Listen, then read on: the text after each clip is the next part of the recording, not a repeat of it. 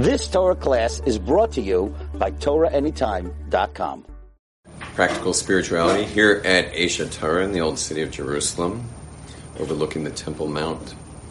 And uh, today's an interesting day to be giving class because uh, right now going on in Jerusalem, or I guess starting soon, I don't know when, started already, is a uh, is the uh, I'm not even sure what you call such a parade, such a parade because it's got a lot of initials, and um, uh, but it but it, it's uh, it's a parade that's in honor of I guess I'm not sure exactly what, but I guess the rights of um, people to express themselves how they choose sexually. Now, I mean, if anyone told me, I mean, I'm already used to it every year, but if anyone told me that, like to begin with, that people are going to be marching about such things, I just would never understand that. You know, like these seem to be private things. Like this should be more of a private issue. Uh, there are rights issues. Like, for example, uh, the big, the hot one nowadays is Israel does not allow um, surrogacy for for for men, only men. Oh, and women are allowed surrogacy. I don't think women are allowed surrogacy here, are they? Yeah, yeah. They are. Wow. Okay, so there are certain amounts of levels of rights, and also Canada. I don't know if all of Canada, but I, I, you know, everyone knows the famous Jordan Peterson issue with Canada is they, is that they wanted the right to be able to be called whatever pronouns that they choose to be called, but they wanted it legally. You know, they wanted a legal right, such that you could be prosecuted for for uh, not using those pronouns. And so I imagine there are some rights around. Um, you, the right to have like a gay wedding cake. You know, I know that showed up in the news once or twice. So there is some level of rights um, for such a parade. Um, but the the other, I imagine though, when I think about it, is is that it's uh, it's connected to something else altogether, and that is the it's connected to. Um, sexual identity in general, uh, meaning it's it's a outgrowth of sexual identity. So sexual identity is a is, even though we all consider that, especially with social media and you know and academia and meet, uh, media in general, television and networks and uh, and also uh, the, the more left wing government uh, you know, polit- politics, the that we see sexual identity as an actual, you know, term that's that's a valid term today. Um, when in fact, what you'll see within the first few minutes of this class is that the term sexual identity in general is is a strange. It's a strange thing to even have as together, sexual and identity. And the reason why is because whenever someone has what's called a a, um, a normative sexual uh, behavior, and what I mean by normative is natural, meaning that in general the the, the animal population is males like females, females like males, and the human population generally it's males like females, females males like males. And interestingly, in homosexual couples, there's almost always a male and a female, which is something interesting, and we'll discuss that in a little while. But the uh, but in other words, males like females, females like males. It's like batteries. You know, the battery, the plus goes to the minus, the minus goes to the plus. Like, like the, these these things tend to get along, masculine and feminine. And in fact, the whole world really is masculine and feminine. I mean, the, the masculine is the asserter, and the feminine is the is the receiver. And so, like, I've asserted water into these cups. The cup is the feminine, the water is is the masculine.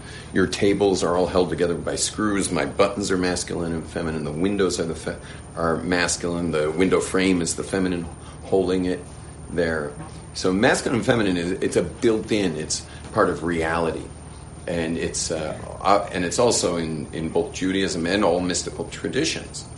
Is is a major theme. Everything's like masculine and feminine in Judaism, meaning meaning. Uh, meaning where everything's always a connection between what's called kucha brichu, the Holy One, blessed be He, which is called the masculine, ushchinte, which is the feminine, which is our physical world, and uh, and so the the whole point of Judaism is to cause a uniting of masculine and feminine, And also, um, God is referred to always in the almost always in the masculine, not absolutely always, but 98% of the time referred to in the masculine because he's causing creation. He's asserting this place into, into existence. And creation is, is, is referred to in the feminine because the creation receives God's creation. And then that brings us to interesting subjects like how do men deal with, uh, how does Judaism approach men? Because we're not in very good shape, us men. Because God's causing and we're causing. We also like to you know, urinate on every lamppost we walk by. You know, we, we're trying to mark our territory as much as we can. We want to assert ourselves on this place. And it's painful for us men to know that no one will remember us a hundred years from now, just like none of you remember anyone from a hundred years before, even your own blood, your own family. You don't remember a hundred years ago. And no one's going to remember you either, or me. You know, maybe if I record enough of these, maybe a hundred years from now, someone will be like, yeah, there was this thing called like you know, digital video, and I don't know. I think maybe we could archive something and find, hey, there's Yom Tov Glazer. But otherwise, I doubt I'm going to be showing up 100 years from now. I highly doubt it. Which for women, it's like, honey, let's just enjoy the wine by the fireplace, man. Relax. By a man, it's sincerely painful to know that nobody's going to remember us, no matter how big a splash we make. Now, the um, anyway, so men have an issue, and that's why in Judaism men have specific commandments that are there to, so to speak, feminize us. We have to strap ourselves down. Yeah, we got a, a little bondage. Yeah, we got to bind ourselves to God, like we're literally binding ourselves to God with leather straps to God. And interestingly, we wrap seven on the arm, which represents the feminine. Seven is nature, the whole feminine in the whole physical world is is going to be in sevens. That's sevens, the world of nature, and six in Hebrew is the world of vector. It's it's the arrow. That's why man is looks at is looked at like that, like a vector, and that vector is called the vav. Okay, and that arrow is called the vav, or the six. That letter is called the vav. It's a connector. And that's how a man, a male, connects to females via his vav, via the via the vav. That's the connector, and it's called actually Vav Hachibur, Vav of connection, the, the connecting Vav. And that's also its definition. Like, what does the Vav mean before a word? Vi. What's it mean? And it connects ze, ze. It connects this with that. Okay, it's the connector, and that's the man. The man is the vector. He is he is just the you could call him the implementer, but you know he implements things. But the uh, but that's the nature of men, and it's and it's it's an interesting nature. It's a powerful nature. It's a conqueror nature, but it is not a very stable nature. You know, it's it's a nature that is uh, requires a woman, and the woman is the seven. The seven is wholeness. Everything, all nature comes out in sevens. So you have even space, like this room, for example, that we're in right now, is you know that wall, that wall, one, two, three, four, five, six, and seven is the center. That's the woman is the center. She's the she's the vessel. That's the seventh. Is the vessel that holds all of us inside this room. And sevens is the octave. One, two, three, four, five, six, seven, one. Okay, it's the octave. It's the rainbows in sevens. And the weeks are in sevens. The moon is in sevens. The, and even females work in sevens in their reproductive organs. Everything's sevens. So women are sevens, and it's a very stable number. Six is a very not stable number and it's um, and it's also a dissonant number in the in the if the tone. If the tonic is um, I think the six is like uh, um, sorry never mind. The seven is the dissonant. Yeah never mind. Seven's dissonant uh, in that one. But there's only seven notes because the, the, eighth note is back to the first note. Uh, that's the that's the one one one two three four five six seven. Here it's dissonant. It's actually a symphony by uh, Leonard Bernstein called Chichester Psalms, and the very first note of the whole symphony is do ra It's easy to remember that one because it starts on a seventh. There's almost no song in the world that starts with a seventh. Anyway, that's my own craziness let's get back to Uh, can you mention a symphony with a seven? Nah, it's the only one, really. Anyway, so the the anyway, but that's the six. And men are sixes. We're sixes, and we we need that seven, and we actually wrap our tefillin when when we bind ourselves to God. We actually wrap seven wraps around our forearm, which is going to that state stability. Not only that, but we put a shin, a dalid, and a yud. Shin, dalid on the finger, and a yud is on the knot there. Uh, the knot that's always on the box there is the yud, which is another. That's order. Order is Shaddai. That it's enough. Like enough already, boy. You know, like like stop trying to conquer the world and let's like count your money for a while. You know, like why do we have to keep investing when we're already rich?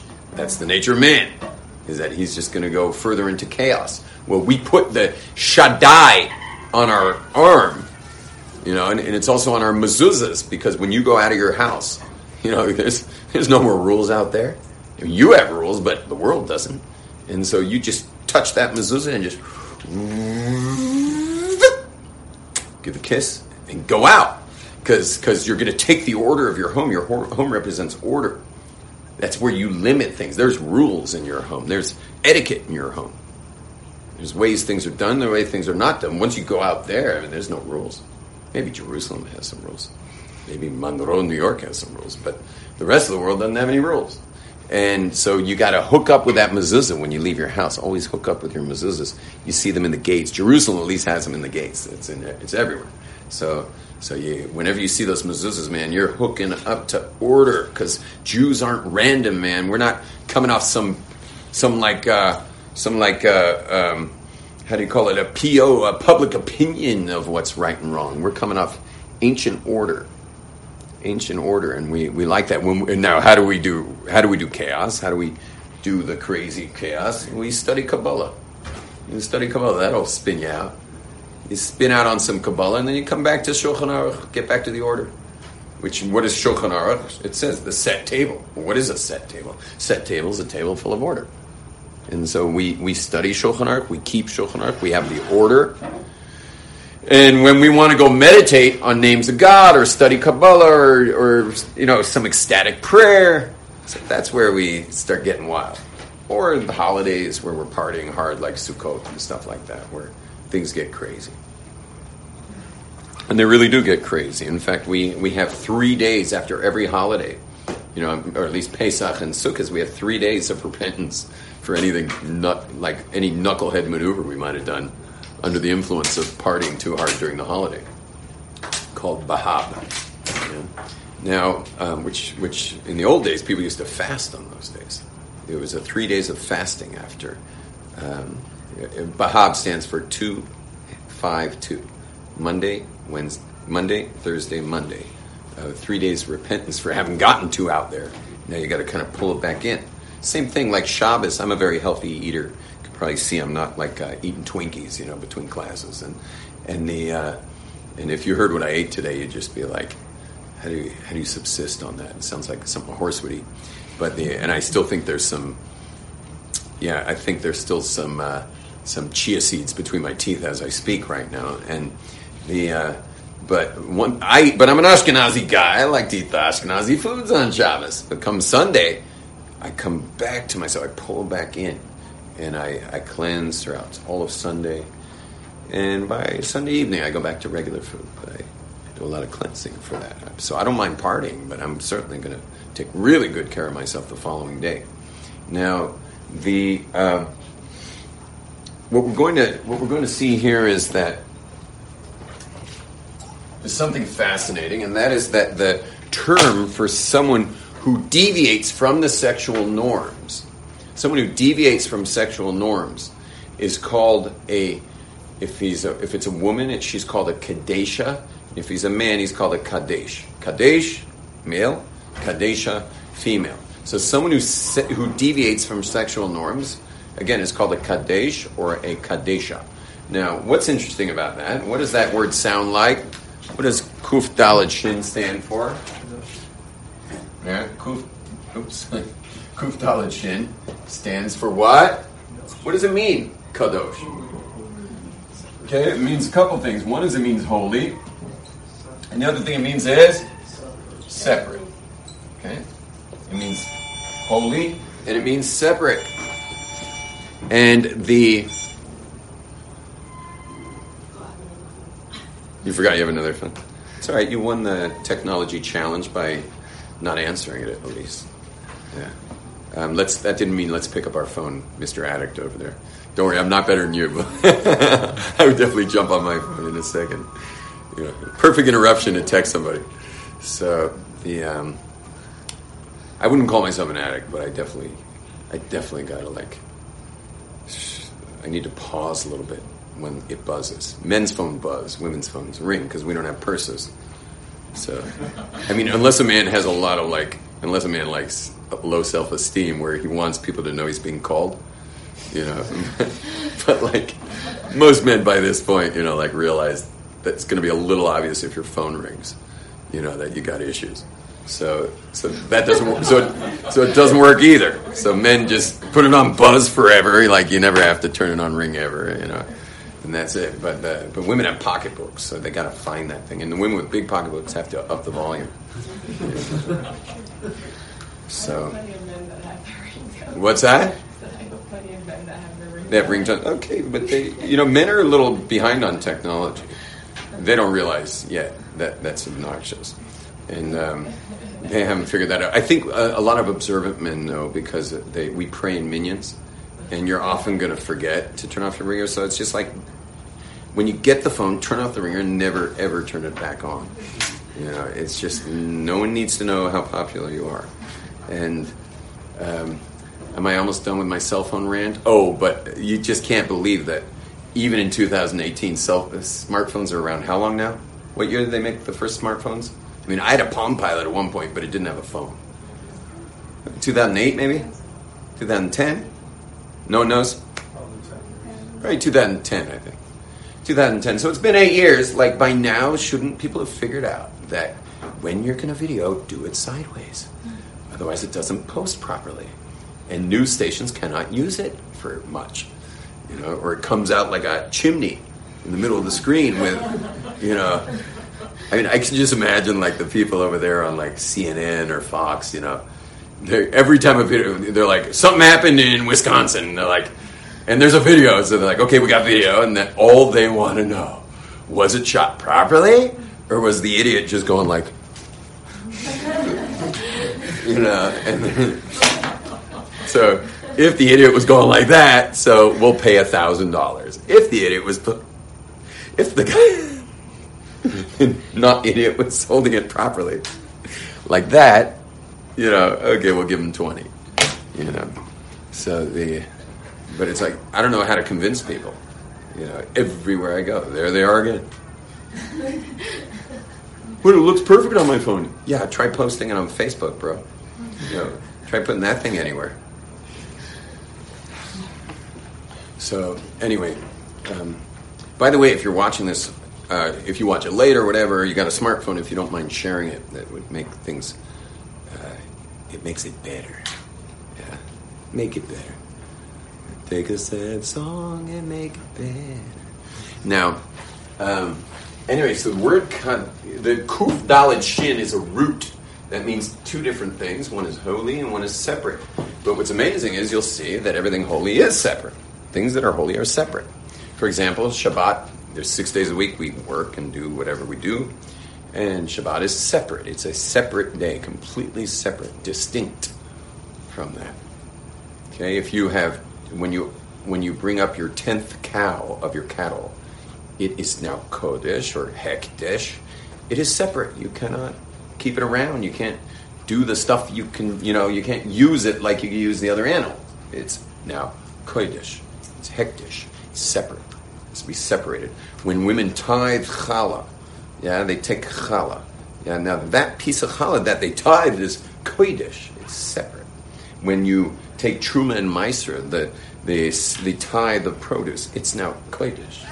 It's separate. The, there's the nations of the world, and then there are the Jews. We are a separate nation. We are a sheep amongst seventy wolves. But we're also called the Am Kodesh, the holy nation. So holy and separate really do go together. Now, why are we calling people who deviate from sexual norms, which of course no one likes the term if you put it together as sexually deviant, which all it means is you've deviated from heterosexuality, you know. So, which no one likes to say that, you know. In our, you know, in our generation, calling them sexually deviant is not exactly politically correct.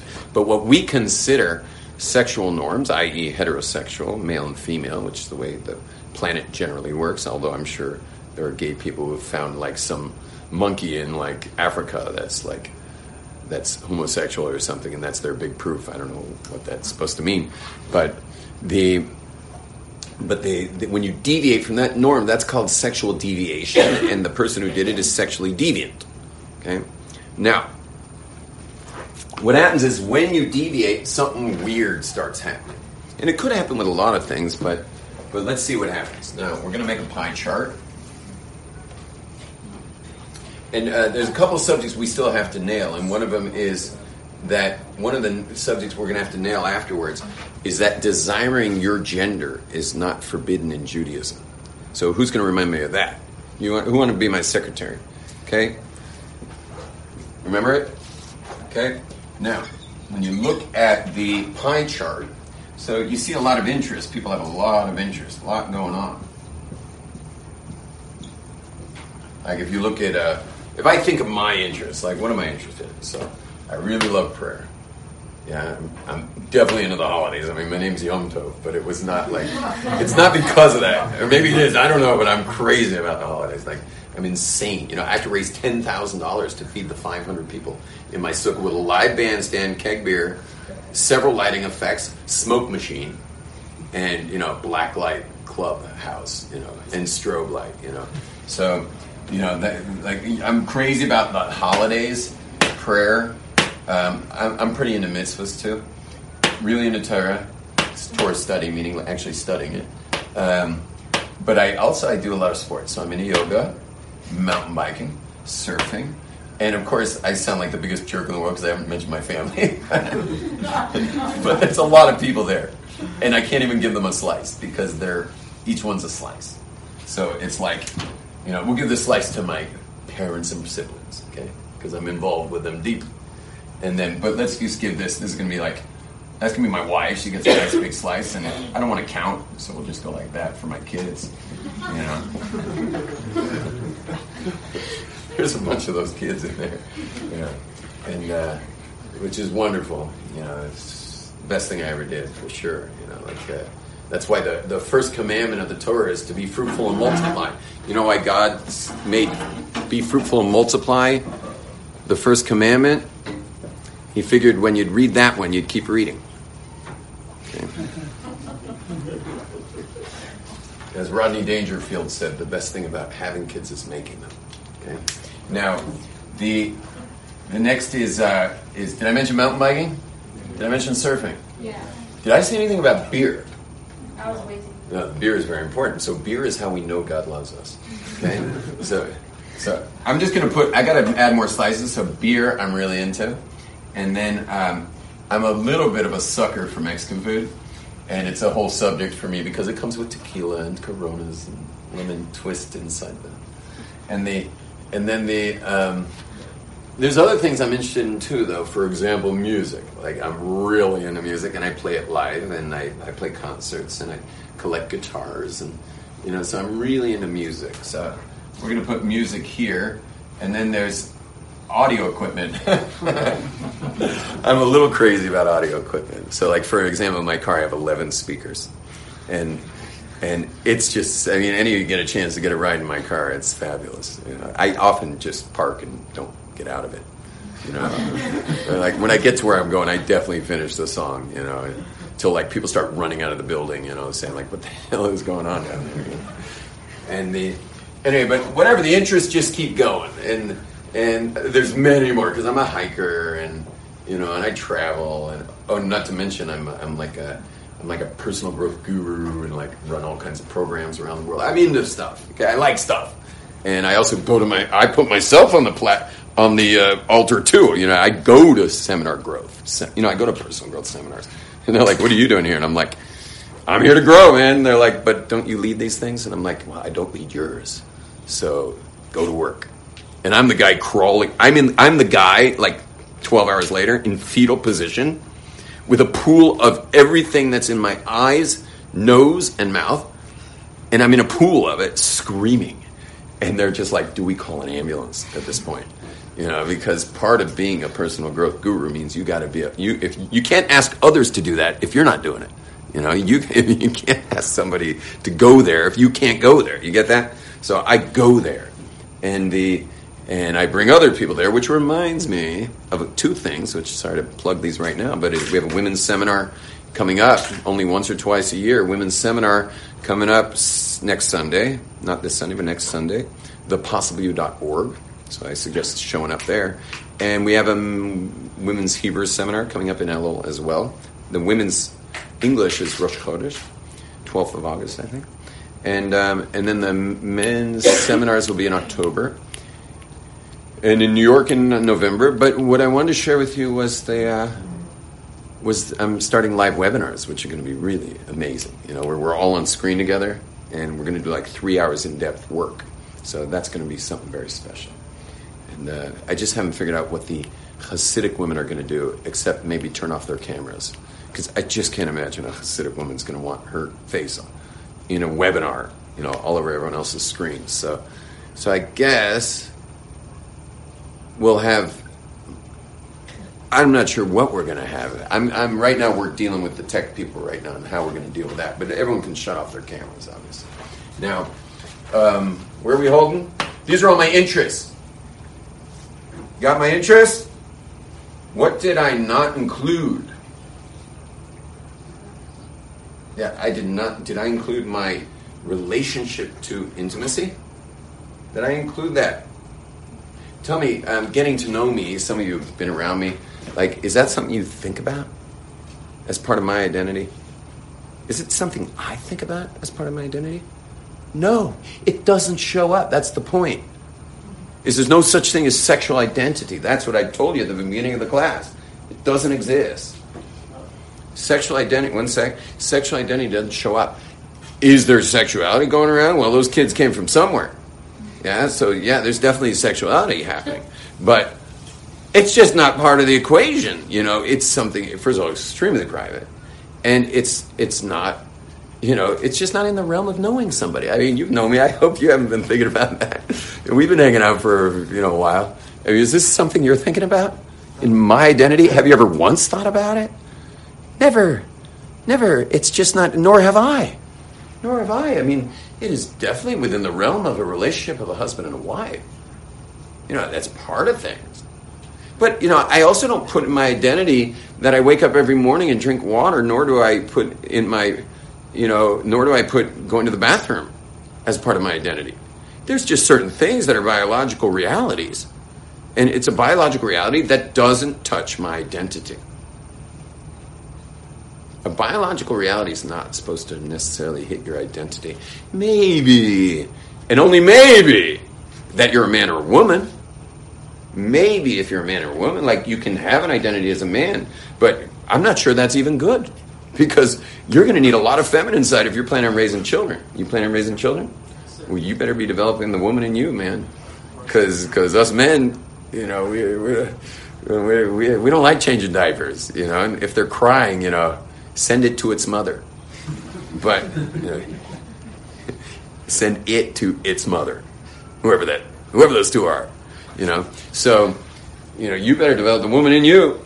So, like, even identifying with your with your actual anatomy is questionable because you know you, you we got to play we got to wear a lot of hats in life between the male and female hats, and you got to wear them well if you want to make a difference. If you want to be a good parent or a good employer or a good employee you know, or, or do anything effectively, you're going to need both.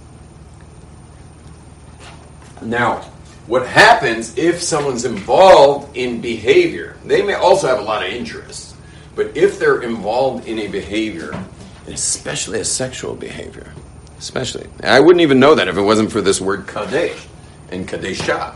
If it wasn't for that word, I wouldn't know this. But apparently, Torah is telling us something.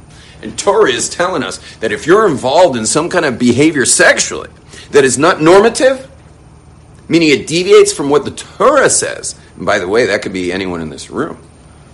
Because part of normative sexual behavior means with your spouse. And if you're Jewish, it means with your spouse who's been to mikveh after menstruation. You know, there's a lot of there's a lot of uh, a lot of details there involved in that. What's up, gentlemen? I got a table for two right here and a single right there. Come sit up here. Come around for your single seat. Move, move the bottle and cup, please, for that guy. You guys came just at the right time. It's a drop-in course, by the way. No one fulfilled it better than the three of you. There are parachutes outside. You, know, they, you guys dropped in.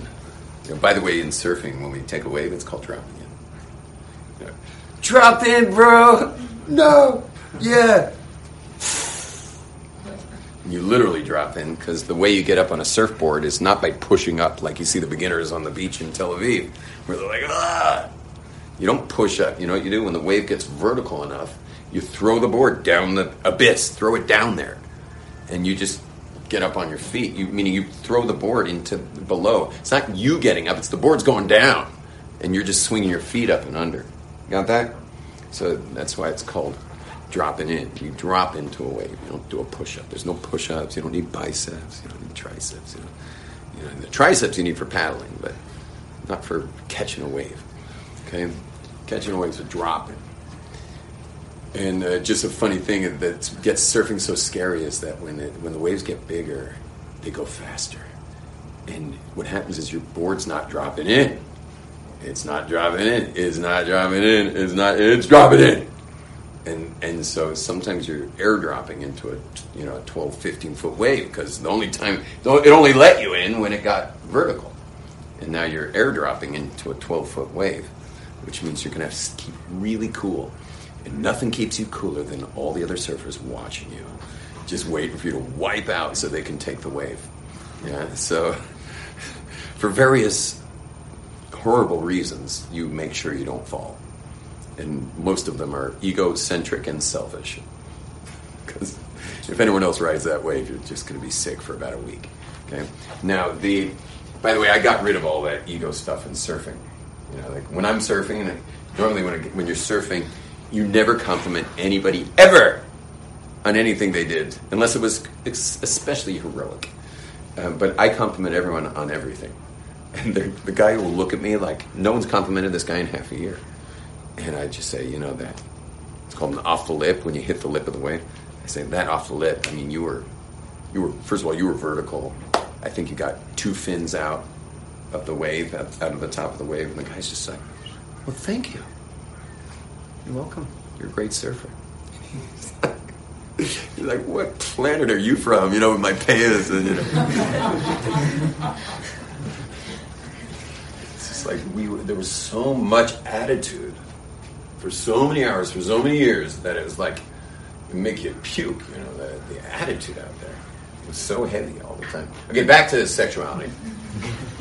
Now, when you're involved in something that is is sexually deviant, meaning it's not heterosexual, and you're involved in that, what happens is it attacks your identity. Meaning it starts with just your, uh, you know, your private parts, and you know maybe a little internet connection, but eventually it just starts growing and growing. Now there's other factors why it grows so much because first of all it's usually started in secret, and secrets tend to fester. You know what I mean? Like when you're holding a secret, it makes you crazy. So oftentimes secret, but I know a lot of people that it's not, it never had to be a secret. You know, there was no reason for it to be a secret because they were from a family that was extremely accepting and not high standards of you know of these types of things. So, but what happens is it slowly but surely takes over to where you live your life and where you know where you live and what places you frequent and how you dress and and uh, you know, it just gets bigger and bigger and bigger until it just now. Of course, I'm going to leave some interest because people do have interests who are gay, but or any other of the initials. But the it starts to take over your life till you're making a parade about your genitalia. Which is really strange it's really strange. Like, why would anyone have a parade? I mean, you, were you planning having a parade for your genitalia? I don't think so.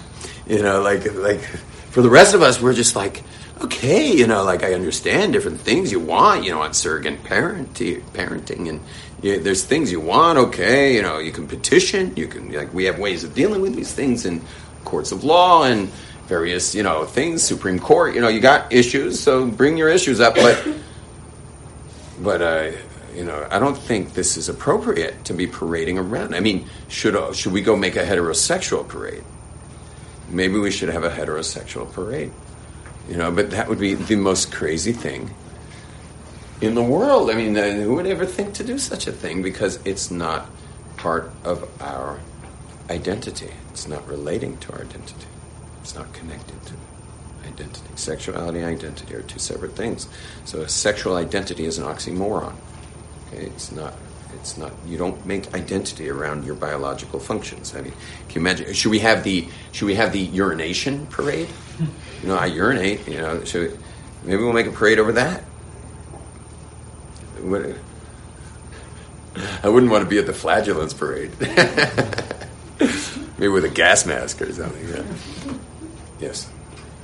It's very easy to say that like sexuality is not a big part of your identity when you're heterosexual because it's not something that you're finding yourself having to fight against. Whereas if someone's homosexual, Fight against? I don't know if you meant that because you always you're incredible with your words. So I don't think you meant that. It's not something you would have to fight for. Maybe. Right, yeah. Fight for. Yeah. Sorry, you. Um, yeah. It's the first time I've ever heard you use a word you didn't mean. uh, okay, go on. I- maybe I'll just- so it's not something you'd fight for Um, yeah, but because it's normative. because it's normative. So it doesn't. Why would it have to be a part of your identity? It's not something. You, it's not a big struggle in your life. It's just a reality. Right. Whereas when you have different feelings to the people around you, and you are, and it's, it's not something that's It's not normative. about, and it's not normative, then that then it is, is when it becomes more of an identity because it's something that takes up more of your headspace. For example, like um, if you're in a community that's not super left wing and accepting, then you have to understand, like, think about like,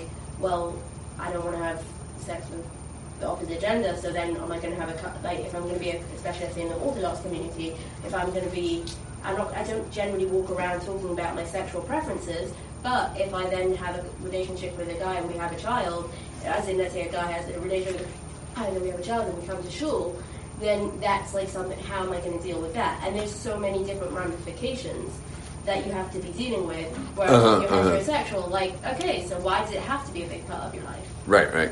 So basically, what you gave was mo- much more of a sociological reason why it would become such an identity marker, and I gave more. I gave, and I give you that. I agree with you. No, But so- but I, that's I'm giving more. I'm giving more. Of things a, one sec. I couldn't hear you, but I, I was saying I think the same thing just from a str- really strong Torah perspective of like Torah nailing the word for sexually deviant people to be they're called kadesh or kadesha in the Torah. You guys know, know that? Hmm. It's, it's the term is kadesh or kadesha for someone who's involved in sexual deviancy. Um, okay, But then that, for me, that's why I think it is important that we do, like, for example, a parade or whatever it is, because it's not, it's not about, oh, we're parading about our genitals. That's not what it's about. It's about appreciating the complexity of the issues and appreciating the struggle that people have to face. And in every in their everyday lives, I don't think it's about oh we're like. Uh, and it's also it's you could say it's a very big support group for those people and the suffering they go through. Yeah. They go through a lot of suffering. I can tell you this much: that as much as I sound callous or whatever, I, I counsel a lot of people with with same sex attraction, all the way from it being their own little secret to like fully. Uh, some are married to people of the same gender, and I'm their rebbe. You understand? So, so I'm involved in this issue, you know, in very much, and it's not been easy at all to, because it's some of the, not the worst suffering I've dealt with. Obviously, tra- trauma as children's the worst suffering I've ever dealt with, but the, but uh, we're dealing with, uh, we're dealing with one of the, the higher level, you know, things that people suffer. And um, so I'd like to talk now about some interesting factors about about this whole thing. Now, um, first of all, as we said before, that even homosexual couples, there's a male and a female almost always involved, where there's a dominant and, a, and a, there's a, a asserter and a receiver, and and that is interesting for us in as much as um, Judaism does not forbid your being attracted to somebody of your gender. That is not forbidden at all. The pro- prohibition is only upon the act. And even on the act, it's only prohibited upon the males, not upon the females. It's only prohibited upon the males. Rabbinically for the females as well, but but as far as males, it's, that's the act is absolutely forbidden. But there is nothing wrong with the fact that a man has a natural desire for for female, and I've met many men with this, and those men in general have a very strong female side to them. They were born with very strong feminine qualities. Well, female likes male. They like male. Now, when that person marries, it's highly suggestive that they be set up with women who have a strong masculine part to them. That they're that the woman has a strong male feel to her, and the uh, and also vice versa. That the that the that the um, females who have a strong male uh, male um, element to them are going to be attracted to females as well, and that's okay. You're not to act out on that. You're to marry, and and meaning our obligation as far as you know, I don't know, bringing children in the world or like fulfilling our lives in the in, as Jews in community is that you know, ideally we're supposed to get married. So our job's to marry someone of the opposite anatomy, meaning uh, meaning you can marry. There's nothing wrong with with a man here to marry a woman who's quite masculine. Now that won't work out so well down the line, meaning meaning meaning women who are masculine go very feminine when they turn about 38. You know, just like men go through like kind of an intense shift with their voices and their the men's puberty is quite intense compared to women's. And the uh, and the the there's so much shifts for us because in a way men are born little boys. Like my little 8-year-old today. He's so snuggly. He's got a high voice like all his sisters and he's just he's just the most lovey-dovey little guy. He just happens to be a guy. He's, he's not a little girl, but he's certainly he, you know, if we dressed him as a little girl, it would work. You know, but we have to make this shift to man, and a lot of men are not so graceful at that um, for various reasons. But we're not going to go into those. Uh, it's just Western man has, is terrible at trans, life life uh, transitions. We're not good at that. You know, we, we think it's perfectly fine for a guy to play tennis all day at 50 years old. You know, when really he's just never aged beyond 18. Like he hasn't gotten over the fact that life isn't about playing all day. So he still wants to play. Um, anyway, but the but those transmission transitions are very powerful for men in their teens, and women go through a powerful transition in their late thirties. Some are a little earlier, around thirty six, but usually by around forty, women go through a big transition. So no matter how masculine they were, they're going ma- major feminine around 38, 39, 40 and which is fine. It's beautiful. And it's very good for the man as long as he is a man. Uh, it's not so good for a man who's not much of a man because she's she, now that she's like female. Well, what's she looking for? She's looking for male. Well, male may not be available because of the the more feminine husband, or what you get today after seventy five years of feminism is you have men who would have been strong men. It's just that we've been taught to apologize for being men and let our wives call all the shots, which makes them, frankly, makes them crazy that we do that. But you know, it's fun to have some power for a while, and uh, so they go with the power. But but later it, t- totally backfires, and uh, that's why since feminism was feminism was was brought into existence, much against you know Jewish values. Um, they uh, women for the first time in history that I know of. I mean, they, they say it's the first time in history, and uh, I've noticed when googling it that women are actually trading in their men at that age. They're actually and they're they're dumping their husbands at that age, which is and there may even be a couple of kids in here whose parents got divorced around that age. That that the that the but the wife dumps him. And what's amazing is that all the legislation's in the favor of which one, the man or the woman? Legislation? Oh yeah, yeah. You get a restraining order in two minutes in some states. You know. Next, you know, the guy's got a restraining order based on her saying, "I'm afraid," and of course, her lawyer told her, "Tell him you're afraid." What am I afraid of? Just tell him you're afraid. I'll get the restraining order. Your job, say I'm afraid. Well, uh, what am I afraid of? I'm married to a girl. Uh, I'm supposed to be afraid of him? She's like, you either follow instructions or get another lawyer. You know, and next thing you know, the guy's got a restraining order. Now he's not allowed anywhere near his wife and kids. Well, if you live in a small town, good luck. You know, next thing you know, he's got he's under arrest because they wound up in the drugstore at the same time. There's only one drugstore. You know, what is he supposed to do? So, so anyway, the legislation's all in favor of the women here, and the men in the end are the are the oppressed by the female tyrants. You know, the, their legislation and and uh, and I've met so many of these disenfranchised men who can't even see their own children, and it's it's just horrific. And, and Google it yourselves. Go see the suicide rates. Go check out the male suicide rates of divorced men. You know, it's, uh, all the facts are there. I'm not making this stuff up. You know, they, we're living in crazy times. But for everyone listening to this, everyone in the room, and everyone watching this, and I don't care if you're secular or Hasidic, or Litvish for that matter, or Sephardish for that matter, is men have to learn how to be men for their wives. Maybe not while you're tw- in your 20s, but once you hit the mid 30s, man, you better you better learn a thing or two about what it is to be the man in the marriage. Because otherwise, you know, things are going to go south quick. And you should know when women lose respect, they lose attraction. When they have respect, they, they're attracted. Those things go together. Respect and attraction, they're always together. No respect, no attraction. Respect, there's attraction.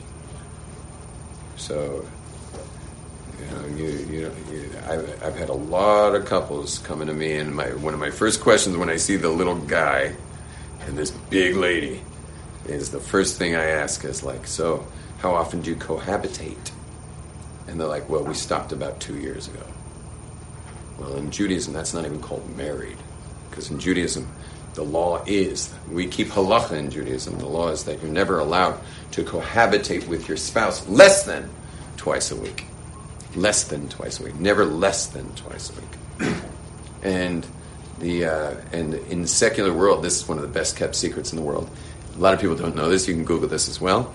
Is that the is that in the secular world, Western world, after six weeks of marriage, people are only together once in every six weeks. Okay, how many times is that a year? What's once in every six weeks? Easy math. What is it? Twelve times? It's twelve times a year. Yeah. Anyone looking forward to that? No, no. Once in every six weeks. Nine times. Nine times a year. Nine times a year. Sound like fun? In the Jewish world, you can never be together with your spouse less than twice a week. Twice a week. Now, if you do the math, not with not including obviously menstruation, but most observant women at least don't menstruate because they uh, they're always pregnant and nursing. At least in my community, you know, it's like so. Like most of my friends, they can count the amount of times they had to separate from their wife on one hand in 20 years. But the uh, but the anyway the I asked them to do it once in a while while we're in shul. Just kidding. So, anyway, the but the, anyway, the numbers work out if you keep it all even. It, it comes out twelve times more. Twelve times more. That's enough to send you guys to the to the local Tzitzis store. Mean, you might as well just sign up because I know what you got on your brain. And if you know that the and it's funny how opposite it is. Meaning, you're all thinking that that Judaism's here to govern your sexuality, to slow you down in sexuality, and and yeah, that may be true while you're single, but it's it's actually here to soup you up. You know, it's here to give you the you know the Lamborghini, and and send you out on the autobahn. You know, where there's no speed limit, and Judaism is actually very very pro when it comes to cohabitation with one's spouse. And in fact, there's all kinds of laws set up just to make sure nothing even gets in the way of that. And people are extremely lenient. Uh, rabbis are extremely lenient when discussing things that will get the couple together. If we can get them together tonight, what's the big deal, man? They already got 12 kids. They got to get together tonight. Yes, they have to be together tonight. You know, and says the rabbi. The couple's like, okay, you know, if we can't be, meaning it's a discussion of halachic discussion. I'm not going to give you what that discussion might be, but it's a halachic discussion. And and they're going to go as lenient as possible for this couple in their 50s, you know, that they should be together that night. Now, the um, a lot of you are going like, what are the rabbis doing that involved in people's bedrooms? And the answer is, is that Judaism's involved in everything. I mean, there's not, there's no subject that it's not involved in, and and um, I was, I was just uh, thinking about an important point, and that is that oh yeah, just another one that Rabbi Berger, Rabbi Monty Berger says a lot is that um, is that a in the secular world a wife is her husband's jailer, meaning she has him in jail, and in, and in Judaism the wife is the husband's liberator. She's a, a wife in the secular world is the husband is the husband's sexual jailer. She's the warden. And in Judaism, the wife is the husband's sexual liberator. Why? Because a secular man, what's what, keeps him from doing whatever the hell he wants on a business trip or wherever he goes on his way home from work? What stops him? What's who's got him in that jail? His wife. Hopefully. Hopefully. But what keeps a, a man who's Jewish, like all the single men in this room, what keeps you sexually chaste? What keeps you sexually jailed? The answer is God, your relationship with God. Who liberates you? Your wife. She's the liberator. So your wife is your sexual liberator in Judaism. Where in the secular world, your wife is your sexual jailer. You ever thought about that? Y'all thought about that? Well, you got a lot to think about after today's class. You, know, a lot to think about. One thing's for sure is that is that the Torah, which literally means instructions, Torah means instructions. So these are not man-made. You know, this is not a man-made system here. This is a God-made system. Well, meaning, in other words, this is the owner's manual for the planet, and we are definitely the pinnacle of the planet. I mean, there's nothing like people. You know, cats and dogs are interesting. Fish are always beautiful, and especially saltwater. And uh, birds are fascinating. But there's nothing like human beings. But boy, do we need our owner's manual. You know, we need the user's manual. And the Torah is exactly that. It's it's an instruction manual. And in fact, we call it Toras Chaim, which a lot of people call Torah of life. Torah Chaim, Torah of life. But what does it mean literally if you translate the word Torah what it means? Instructions instructions for living. Toras Chaim is instructions for living. God made us, man. He made us. He knows what He's doing. He's the one who gave us tears when we cry. I mean, birds don't have tears when they cry. They have tears for lubricating their eyes. Otherwise, they wouldn't be able to move their eyes. They got just enough tears to move their eyes. But we can produce a thousand times that amount of tears just to wash ourselves clean of our pain. God knows what He's doing when He makes things. He knows how to deal with ants, and he knows how to deal with ant eaters, and he knows how to deal with cheater, cheetahs, and he knows how to deal with elephants. And he knows how to deal with human beings, and he made us with those tear ducts that can produce not only the amount of tears to lubricate the eye, but the amount of tears to get rid of your pain so you can cry out buckets of tears. And we have an instruction manual how to live our lives and, and when to take your pants off and when to keep them on. And when to pull it up a notch and make it a little tighter. tells you when to take a hot bath, and he tells you when to take a cold shower. And to wait. Keep yourself pure for the person who will dedicate his or her whole life to you. The least we could give the person who dedicates their whole life to you is some purity. That's the least we can do. This person's going to be dedicating everything. They sacrifice every person on the planet for you and they will sacrifice everything they got to do. If you need it bad enough, they're going to sacrifice what they wanted for you. They're going to spend their whole life dedicated to you. The least we can do for them is to dedicate ourselves, and that's why the covenant's uh, called the bris. It's uh, the, why it's on the it's on that part of the male body. Why did God put the covenant there? And the answer is, is that's that's where the power is. A strong person is someone who's got control over himself. Someone you see beating someone up, a big, powerful gyms guy beating someone up on Ben Yehuda Street, that is not a strong man. That is a man with no strength. He has no strength. A strong man is someone who has control over himself. That is the strong man. And so God puts the covenant there because because He's saying that that part of the body is sanctified, and and that's our biggest desire. That part of the body is where is the most desire. It's the most desire for transgression. It's the most desire for for um, for just bodily function, and that's the spot. And so He puts the covenant there because if you can make it there, you can make it anywhere. New York, New York.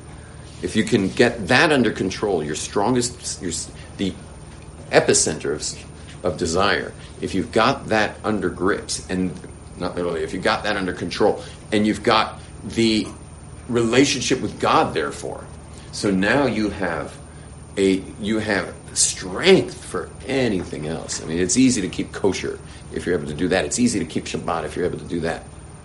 If you're able to keep yourself sexually pure, all the rest of Judaism's easy comparatively. And so that's where the covenant is, because he's saying, I'm making my covenant there. So that you keep the covenant and then everything else goes smoothly in your life. Your Judaism goes easy once you get there. But what happens to men who can't stay strong there is you find them weak on everything. You find them weak on everything. If once you're weak there, you're weak everywhere. Your muscles just start hanging down there like Popeye without spinach. Yeah, you're just like you ain't got no muscles, buddy.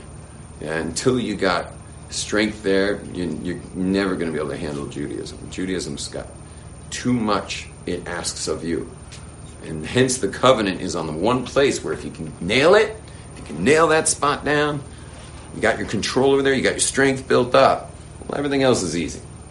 But if you don't got that down, then you know it's just going to be a burden. Judaism's a burden for someone who's who doesn't have this sexuality together. I just want to mention one more thing before we finish, and that is that the uh, that this goes for heterosexuals as well, total heterosexuals, because you'll notice, like for example, once in a while I'm speaking to fraternity groups.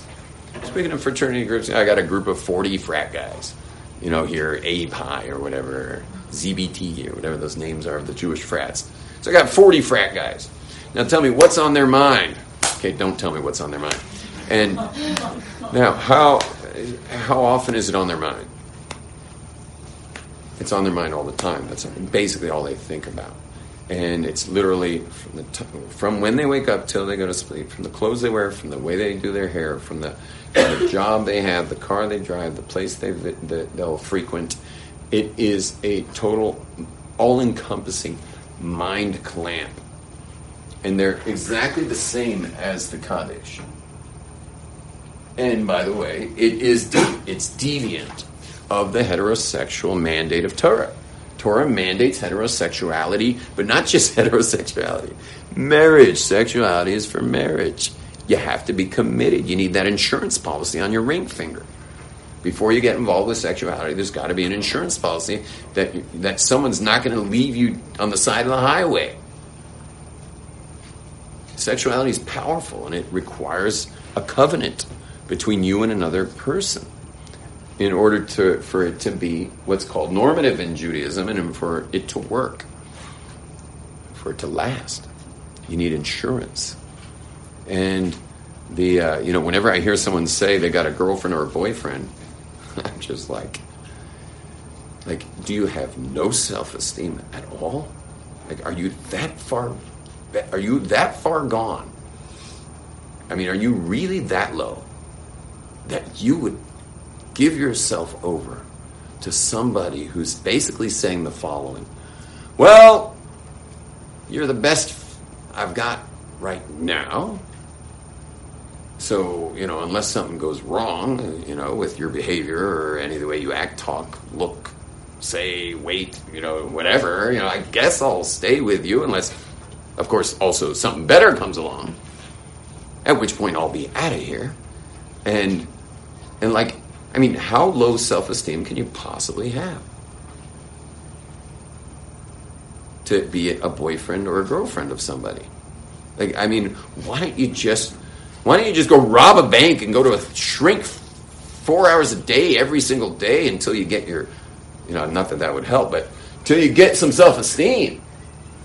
I mean, all someone has to say, oh yeah, you know, so my girlfriend and I, you know, or you know, So I have a boyfriend. We've been going out for some. time. I'm like, don't you have any self worth? Don't you hold at all of yourself? That you're willing to give yourself to somebody who, if something better came along, would just hit the road? Or if you somehow revealed what it really takes to hold you, he would run for his life? And so you just kind of you just kind of unconsciously withhold what it really takes. Why do you think they all break up when they finally get married? You know, these long term relationships, then they get married and they get divorced. They often get divorced. They're much more likely to live with someone and get divorced after than not live with someone and not even really be together with them and marry and then be together. That you're much more likely to stay married to that person. It's because that when you date somebody as a boyfriend or girlfriend, what you're basically doing is unconsciously withholding what it truly takes to hold you. It's not simple to hold a person. And so you unconsciously withhold what it really takes in the name of love, which is a joke. That's not love. Love is holding somebody's weight, all their weight. I hold all the weight of my children. I hold all the weight of my wife. All of it. Whatever she's going to go through, I'm going to go through that with her. Whatever it takes to be her spouse, I'm there. All of it. And what happens is these couples, after their long-term relationship, they get married, and then you can't help it. Now your the insurance policy's on the finger. So what do you do? You just kind of next thing you know, you're just kind of like your weight just kind of lands on that person. The person's like, "What the hell, man? Like that wasn't who I married." You're like, "I don't know what it is." Meaning the other spouse, like, "I don't know." You know, this is who I am, I guess. You know, and they're like, well, I don't like that. Where was it before? And the answer is you unconsciously withhold your weight when you date. And this is why it's so important to never touch a person before you marry them, because the second you touch, you've lost all objectivity. And you also don't share your feelings about the person. Don't share your feelings. Just tell a third party what you thought about the date. Let that other person tell the third party what they thought about the date. But don't lose your objectivity by, you know, how many of us have been in relationships with someone that we really they were dead in relation, in the end they died, all because that person said I love you. You know, the person touched, the person hugged me or the person did this to me or that to me or I did this to them or whatever. And they're like, and they're like, like it's a terrible relationship, but you know, after they said I love you, you know, no one, people don't say that usually. So since it was said, so I'll stick around. When if you had never touched and you had never shared those feelings, but only objectively figured out if this is someone you want to be spending your life with, you would literally, within a week or two, know whether you should be wasting your time with this. And how many people have I met who got over the hill, which I sad to say such a thing, but meaning they they lost the you know there's there's the area before and the area after of like the prime time to get married in everyone's lives. And what that number is, who knows? But there's a time before you want to grab that time, and then there's the time after where it's harder to get it because you start to feel desperate, and desperate's heavy or light? Very heavy. People don't want to bear that kind of weight. And so you gotta, it's very important that the people on the other side never come in desperate. You always date from a position of like, here's the passenger seat. I'm, I'm going, I'm going 80, man. I'm living a great life. I'm fine. You want to sit in the passenger seat? Jump in. You don't? Fine. No skin off my back. And so the person feels, hey, wow, this person's like, they're doing pretty good without me. So why don't we just add them to the, what if I added myself to the equation of this great person? Whereas when people date on the other side of the hill, so they, they date from a much more desperate place, and it's kind of a heavy thing to get in their car. I'm not sure you want to get in that person's car. And so, um, but back to the um, objectivity and subjectivity is that is that it, it's hard to make a good decision subjectively. Everyone knows that. You know, I mean, the like if you make a bad decision investing, but you're going to go in stages of your investment, but you've already put in a quarter of the money you're planning to invest. the likelihood of you putting in that next quarter is much higher because you've already put one quarter. You're in. You got investment. And so, therefore, you want to invest almost nothing when you date somebody. All you want to do is find out if this person's someone you want to invest in. That's all. Is this where you want to be putting all your energy? If the answer is yes, you know, so keep figuring it out, but don't invest. And when you finally figure it out, give everything, do your full investment. It's a little scarier than a financial investment, but but you definitely want. If it's scarier, then all the more objective you must be. If it's heavier, if it's more consequence, I mean, what is more consequence? Investing a million dollars or getting married? Which one? Which is a bigger consequence? Marriage is a much bigger consequence. Yet, how many people get married objectively? The answer is the very observant Jews. They get married objectively, no one else. That's it. Anyway, I bless everybody that when you do date, that the sparks fly because no one can mistake those. You know, like when you go, when the third party's like, "How was it?" You're like, "It was amazing," and the other one's like, "It was amazing." Why are they both saying it was amazing? Like they've only seen each other once, and it was for an hour and a half, two hours. The answer is because sparks flying are like, they're they're you can't deny the sparks flying. You know, when sparks fly between a couple, that's you can cut it with a knife. So everyone should say amen to the following that that when you do date, I bless you that the sparks fly. Say amen. And if they don't, so keep going out. Keep going out. Now you don't even have to have the sparks fly. Because one of the great things of marriage is sparks fly over the over the times of growing together and building building a home together. Uh, not everyone's so lucky to have the sparks fly uh, while dating. You don't always get that, and you can't expect it. But it's certainly very cool when you got it, because then it takes away a lot of the doubt. Is to have the sparks fly. It makes it less scary. But then again, you, it's nice to go under the chuppah with some faith, meaning with some hope, with some prayer. Like maybe this is it. You know, my wife and I never prayed to marry each other. We pr- we're into prayer. Like we prayed a lot in those days. We were doing a lot of prayer, and I never prayed to marry her, and never prayed. She never prayed to marry me ever. And all those prayers. We only prayed to marry the right person. Even our chuppah, she was praying in you know in the kallah chair, and I was praying by the men, and and I was like, God, you got about a half hour to work this out. If I'm because if I'm not supposed to marry this girl, you got a half hour left. But please, my true soulmate. Now, the second I put that ring on ring on her finger, then our prayers were for each other, like that the two of us should be bonded bonded forever, but not until the ring was on there. Because I, I don't want something God doesn't want. If God doesn't want it, I don't want it. And we all have to think about ourselves and what is it? What is it inside us that wants stuff God doesn't want?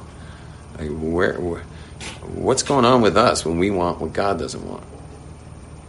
And that's a, that's a serious that's a serious look in the mirror. Why do you want what God doesn't want for you? The answer can only be the ego. It's just, I'm in a boxing match with God. I'm, gonna, I'm fighting him on this one. Well, good luck feeling Shabbos. You know, what is Shabbos? Shabbos is like, get your fingers off that crackberry smartphone of yours and and just feminize yourself and just be the female in this relationship with God. A lot of people think Eshes Chayil is for our wives.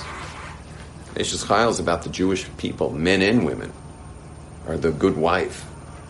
And then what do we do in Eshes Chayil? We go on to list a bunch of things that are forbidden to do on Shabbos. Like, why are we talking about all these malachas on Shabbos? Like, we're talking about things you can't do on Shabbos throughout the thing. Because what's it saying? A good wife, who can find? And the answer, no one can find her because she's keeping Shabbos. She's not doing all this stuff meaning the Jewish people aren't doing all this stuff. They're they're dedicated to God. They're putting God first rather than the ego first. And that's why we sing Eshes Chayil every Shabbat right before right before the dinner. God's first. He's before our sexuality. It's before it's before everything really. So may we all be blessed to have our minds and hearts straight here, and, and uh, not just us, but everyone out there, including all those people at the big parade today. Um, may they be blessed to have have themselves in the in the right in the right place, the right frame of mind. And I mentioned August twelfth already is uh, the women's seminar, and webinars coming soon. Shalom, everybody. Oh wait, wait, wait! We always raise money for our family. This class feeds a family. And the rabbi there, there's a rabbi outside the window. He takes the money. So anything that folds, this rabbi takes money. Anything that folds buys fish and meat, and change buys like drinks and stuff. So please, everybody, just give something. Like you'll you'll enjoy your Shabbos more, knowing that you helped a family eat Shabbos. You've just experienced another Torah class brought to you by TorahAnytime.com.